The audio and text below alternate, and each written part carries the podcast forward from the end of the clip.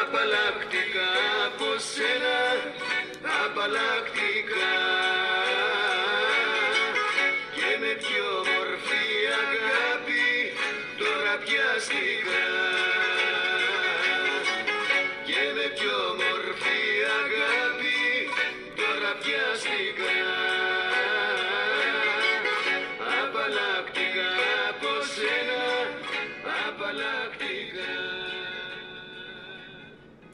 Καλά τα είχα μοντάρει στο μυαλό μου. Ε, μια και πιάσαμε τις αφιερώσεις να ξεκινούσα με το τραγούδι αυτό αφιέρωση στον Αγιούμπ ο οποίος μετά από δυόμιση χρόνια στον Παραθυναϊκό πως περνάει ο καιρός ε, ε, 858 αγωνιστικά λεπτά και 18 μόλις παιχνίδια με τη φανέλα με τον τριφύλι μας αποχαιρέτησε για την Excelsior και την ε, Ολλανδία ε, ναι, ε, μετά το τραγούδι που είχα αφιερώσει στο Μακέντα στο προηγούμενο podcast είχα σκοπό να ξεκινήσω με το τραγούδι αυτού του Μιχάλη Μενιδιάτη αφιερωμένο στον Αγιούμπ αλλά ήρθε αυτό το 0-0 με το Βόλο και ξαναξεκίνησε η πλημμύρα της Γκρίνιας για ένα παιχνίδι στο οποίο ένα ημίχρονο η ομάδα ήταν μαύρο χάλι στο πρώτο και ένα δεύτερο που ήταν γκρίζο χάλι. Δηλαδή βελτιώθηκε μένα αλλά όχι να λιποθυμίσουμε κιόλας. Ε, εντάξει, στα social media και στα οπαδικά φόρουμ ε, η Γκρίνια δίνει για μια ακόμη φορά ρεσιτάλ. Ε, όλοι λένε ότι με 0-0 δεν προηγήθηκε κανείς. Εγώ θα πω ότι με 0-0 δεν αποκλείστηκε και κανείς. Δηλαδή το ότι αυτή τη στιγμή ο Παναθηναϊκός στα φιλικά που έχει δώσει δεν έχει δεχθεί ε, γκολ παίζοντας με σοβαρές ομάδες και με τη Leverkusen και με τη Watford και με τους ε, Καταριανούς και με το Βόλο ο οποίος δεν είναι απλή ε, ομάδα. Ε, όλο όλο έχει βάλει ένα γκολ και αυτό με πέναλτι αλλά δεν έχει δεχθεί κιόλας γκολ και δεν θέλω να ακούω προλήψεις και δυσυδαιμονίες ότι θα τα φάει, θα τα βάλει μαζεμένα τώρα κόντρα στη Σλάβια την άλλη εβδομάδα. Ε, αν θα πρέπει να βγάλουμε κάποια συμπεράσματα για το παιχνίδι που εν ολίγης είπα τι αποκόμισα εγώ βλέποντάς το μαύρο χάλι στο πρώτο ημίχρονο, γκρίζο χάλι στο δεύτερο είναι ότι μία ε, επιλογή που για να είμαι ειλικρινής και εγώ την είχα δηλαδή μήπως θα έπρεπε να δοκιμαστεί για μια ακόμη φορά ε, η ιδέα του Καρλίτος πίσω από τον Σεντερφόρ, τον Φώτη Ιωαννίδη, ε, έχω την αίσθηση ότι μας τελείωσε με αυτά που είδαμε, για την ακρίβεια με αυτά που δεν είδαμε ε, την Κυριακή στη, στη Λεωφόρο. Από εκεί και πέρα, ε, προφανώς η ομάδα συμμαζεύτηκε με την είσοδο του, του Σλοβαίνου, του Τσέριν, ο οποίος αποδεικνύεται μια χαρά παίκτης, έτοιμος για την πρώτη ομάδα του Παναθηναϊκού τουλάχιστον στη δεδομένη στιγμή ε, και την αλλαγή του συστήματος στο κλασικό 4-3-3 ε, έχω την εντύπωση ότι στο μάτς με τη Φόλενταμ την τελευταία δοκιμή πριν από το παιχνίδι με τη Σλάβια ίσως σε κάποιο διάστημα του παιχνιδιού να δούμε και το 3-4-3 δηλαδή ε, ένα σύστημα με 3 στόπερ, 2 back half που να παίρνουν όλη την πλευρά. Δεν ξέρω ποιοι θα είναι αυτοί. Αν θα είναι ο Κότσιρα ή ο Βαγιανίδης από τη μία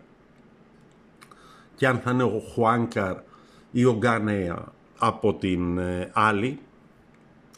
Ε, έχω την εντύπωση όμως ότι είναι ένα σύστημα το οποίο χωρίς να έχω κανένα μαγικό διάβολο επικοινωνίας με τον Ιβάν Γιωβάνοβιτς ε, έχω την εντύπωση ότι είναι ένα σύστημα το οποίο υπάρχει στο μυαλό του, του Ιβάν ε, από εκεί πέρα, όταν ο ίδιος ο προπονητής ομάδας λέει ότι πολύ λίγα πράγματα από όσα είδε σε ένα παιχνίδι τον ικανοποίησαν,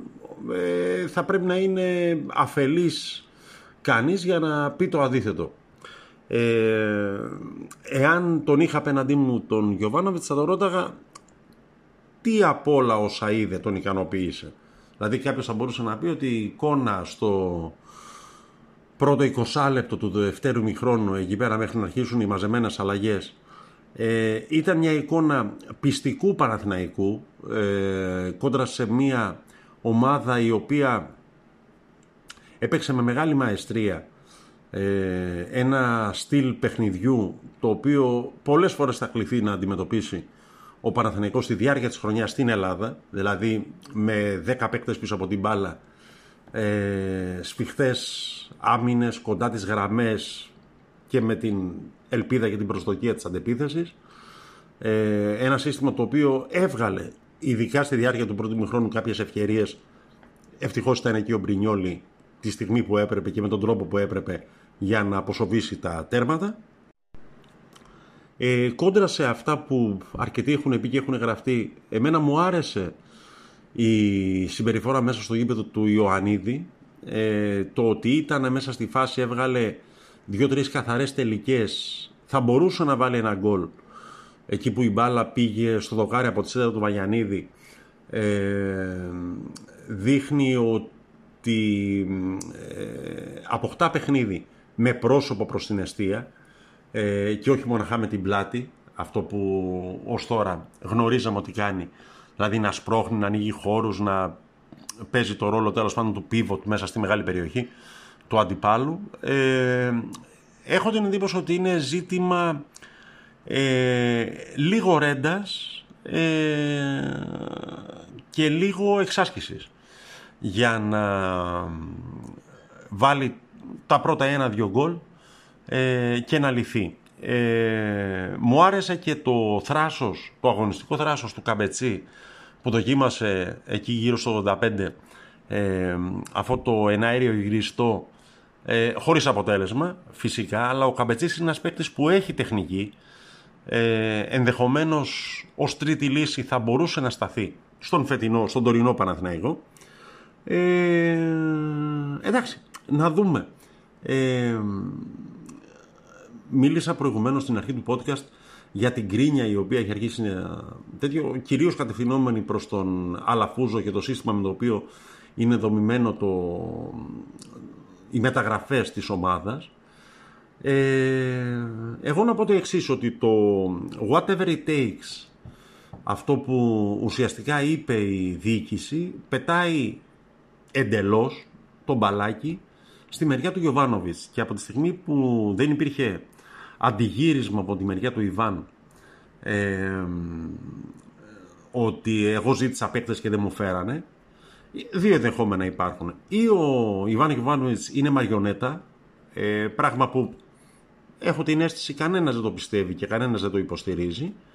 ή πράγματι έτσι είναι. Δηλαδή ε, η διοίκηση του έχει δώσει ένα φυσικά περιθώριο, όχι αρκετό για να χτυπήσει τον Εμπαπέ ή τον ε,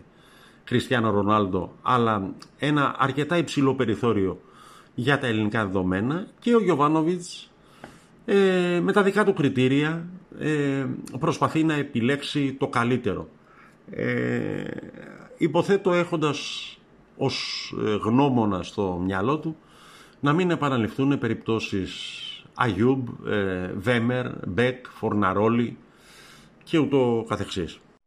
Είπα κάποια στιγμή προηγουμένως ότι όλα κρίνονται εκ του αποτελέσματος και είναι κάτι το οποίο συνολικά το πιστεύω στη ζωή μου. Ε, ο προπονητής μας και η ομάδα μας μοιάζει αυτή τη στιγμή να έχει πάρει την απόβαση ε, να παίξει ε, τα δύο πολυαναμενόμενα παιχνίδια κόντρα στη Σλάβια Πράγας ε, κατά βάση με την ομάδα που, με τον κορμό της ομάδας που υπήρχε πέρυσι πλην τον Βηγιαφάνια, τον Κατσίνοβιτς, τον Μαουρίσιο, τον Μακέντα, τον Χατζιωβάνι, όλα τα παιδιά που έχουν το Βέλεθ, όλα τα παιδιά που έχουν ε, αποχωρήσει. Ε, αν κάνουν σωστά ή κάνουν λάθος, μένει να φανεί. Ε, εκείνοι θα χρηθούν. Ε, μαγικές συνταγές προφανώς δεν υπάρχουν. Ούτε ο Ολυμπιακός που έπαιξε με 8 παλιούς, ούτε ο Πάοκ που έπαιξε με 8 καινούριους. Ε, πήγανε καλά στα ευρωπαϊκά τους παιχνίδια την προηγούμενη εβδομάδα. Ε, και υπάρχουν, όπως δυστυχώς πολύ καλά γνωρίζουν όσοι ασχολήθηκαν με το στοίχημα την προηγούμενη εβδομάδα, ε, αρκετά, αρκετές και αρκετά μεγάλες εκπλήξεις με φαβορή που δεν τα κατάφεραν να επιβεβαιώσουν τον τίτλο τους στο γήπεδο ε, με μικρές ε, και αδύναμες στα χαρτιά και θεωρητικά ομάδες που να πετυχαίνουν εκτός έδρας νίκες, ε, να παίρνουν σημαντικά αποτελέσματα στα παιχνίδια του Conference League. εντάξει, όλα είναι μια εποχή που είναι για όλες τις ομάδες λίγο δύσκολο να παρουσιαστούν στο επίπεδο που θα επιθυμούσαν, ε, απλώς όλες βράζουν λίγο ή πολύ στο ίδιο καζάνι. Το τι θα βγει από το καζάνι αυτό είναι κατά βάση δουλειά του μάγειρα που κρατάει την κουτάλα. Στην προκειμένη περίπτωση του Ιβάν Γιωβάνοβιτς, ε, ο οποίος στα δικά μου τουλάχιστον ε, μάτια είναι αυτός που έχει την ευθύνη και της επιτυχίας και της αποτυχίας. Ε, προσωπικά είμαι αισιόδοξος. Θεωρώ ότι ο Παναθηναϊκός ε, του 2022 δεν έχει καμία σχέση με τον Παναθηναϊκό του 2021 και αν θέλουμε να λέμε ότι σημασία στη ζωή έχει να προχωράς μπροστά και να προοδεύεις, ε, αυτό είναι κάτι το οποίο θα πρέπει να το προσμετρήσουμε στα θετικά μας. Ε, θα έχουμε την ευκαιρία να τα ξαναπούμε ξανά μέσα στην εβδομάδα και για τον μπάσκετ για το οποίο σήμερα δεν είπαμε τίποτα. Ο Τάκης Τσιρτσόνης είμαι, ε, Παναθηναϊκός24.gr, η γκρίνια φέρνει γκίνια να το θυμίζουμε ειδικά περιόδους σαν για αυτές. Και για το τέλος, αν μου επιτρέπετε, ένα τραγούδι συμβουλή προς τον Ιβάν Κιωβάνοβιτς και όλους όσους θα κληθούν να υπερασπίσουν την ευρωπαϊκή τιμή της ομάδας στα παιχνίδια κόντρα στην Σλαβία Πράγας. τους να λέει